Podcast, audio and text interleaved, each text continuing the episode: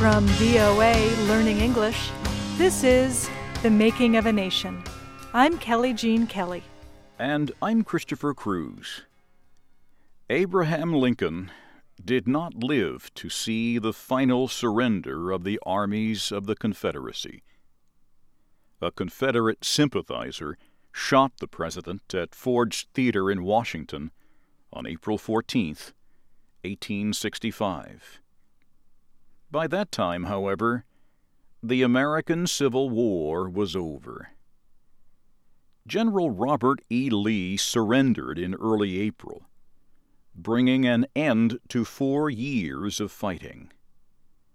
Several other Confederate armies were still in the field, but they were too small and too weak to continue the fight.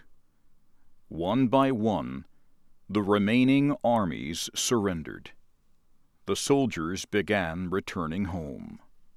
Late in May, 150,000 Union soldiers, representing every one of the Union armies, came to Washington.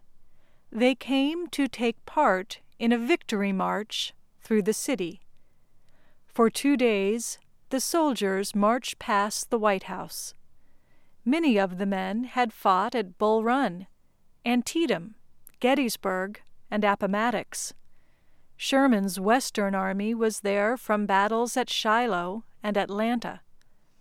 The soldiers marched proudly past the new president, Andrew Johnson, and other government leaders. Finally, the last group of soldiers passed the White House. The grand parade was over the battle flags were put away, and the marching bands fell silent. The war was ended. Now people could look about them and count the cost of the war.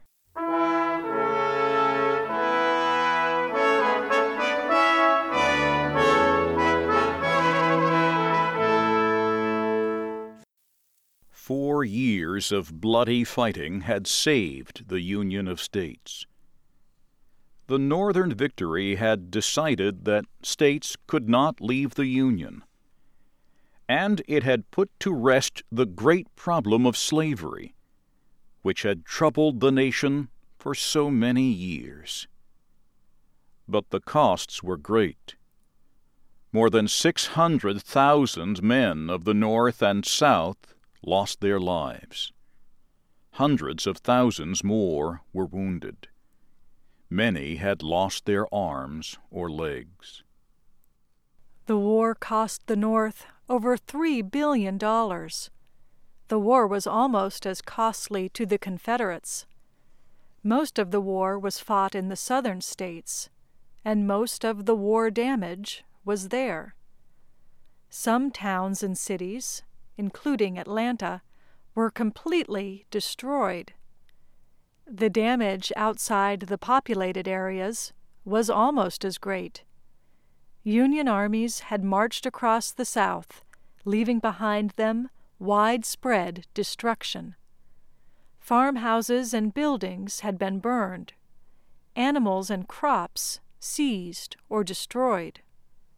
There was also the question of the four million former slaves. They were free now, but they needed jobs and training. Once again, the American people debated the best plan for moving the country forward. I'm Christopher Cruz. And I'm Kelly Jean Kelly. This is The Making of a Nation from VOA Learning English. Words in this story sympathizer, noun, supporter. Put to rest, verb, make someone stop thinking about or believing something. Costly, adjective, causing people to lose something or to suffer.